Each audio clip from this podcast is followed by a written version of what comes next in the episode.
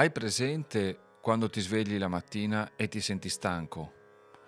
E anche se hai dormito tutta la notte non ti senti rigenerato. Ecco, oggi parleremo di come le tensioni riescono a non mollarci e quali sono i fattori e le azioni da intraprendere. Ciao, sono Henry e ti do il benvenuto a Yoga Orientiamo Podcast. Questo podcast dedicato allo yoga classico che ogni settimana cerca di portarti la voce dello yoga dei maestri per aiutarti a vivere e comprendere alcuni dei misteri più affascinanti dello yoga e della vita.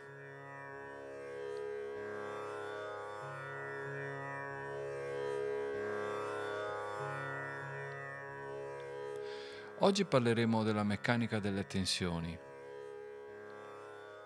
Ma quali sono i fattori che impediscono a noi di adattarci a ciò che ci circonda? Sono la paura, l'odio, l'antipatia e la gelosia e tante altre cose. E queste cose sono accumulate fin dalla nascita e causano una sorta di interazione abbastanza dirompente con gli altri. E queste cose rimangono negli strati subconsci della mente, ma hanno un'enorme influenza nella nostra vita quotidiana. E un esempio potrebbe essere quello di di una persona di noi stessi che abbiamo paura del buio. E questo potrebbe essere causato da un'accidentale eh, esperienza quando siamo stati, non so, in cantina o stati chiusi all'interno di un armadio oscuro. E questa cosa non è eh, di facile comprensione. Anche la psicologia moderna lavora su queste direzioni e cerca sempre di far emergere questi traumi.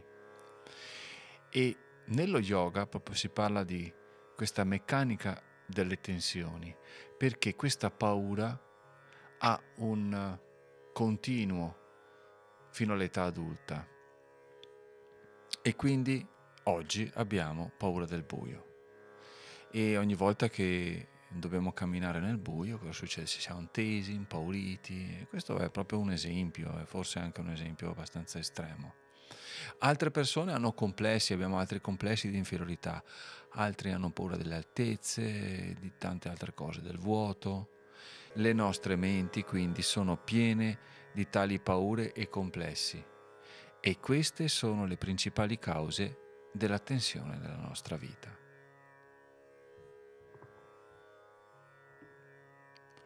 Ogni disturbo psicofisiologico, ogni emozione negativa e distruttiva provoca, provoca dei conflitti nel nostro cervello e questo interferisce con il normale ritmo tonico dei muscoli. Questo è un punto molto importante nella disciplina dello yoga per capire come funziona e perché le pratiche vanno a interferire in questa situazione. Perché normalmente noi siamo in uno stato di tensione anormalmente elevato e questa cosiddetta iperattivazione dei muscoli senza una corrispondente attività di movimento muscolare, cosa provoca? Provoca un drenaggio continuo di energia dal corpo. Quindi eh, l'esempio che i maestri fanno, che Swami Satyananda fa, è come lasciare le luci dell'auto accese. Quindi a un certo punto ci sentiamo sempre più scarichi. Ma se riusciamo a spegnere queste luci quando non sono necessarie, cosa succede? Succede che l'energia della batteria dell'auto viene conservata. Ed è la stessa cosa con i nostri muscoli. Se disattiviamo la tensione nella vita, possiamo conservare energia del corpo.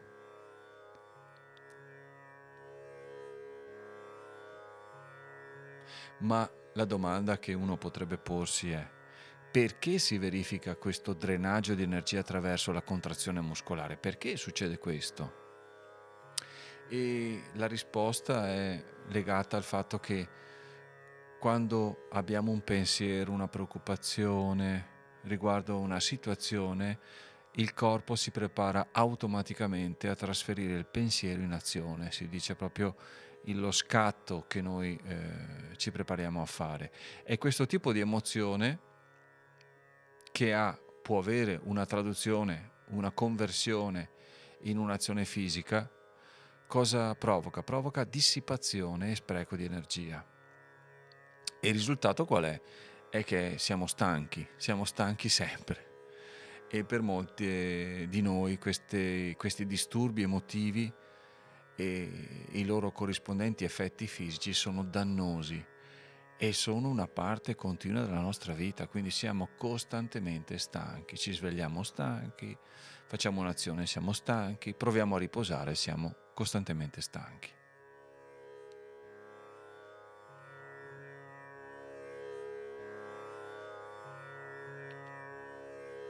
Un altro argomento interessante legato alla meccanica delle tensioni è come si manifestano queste tensioni fisiche attraverso la tensione mentale.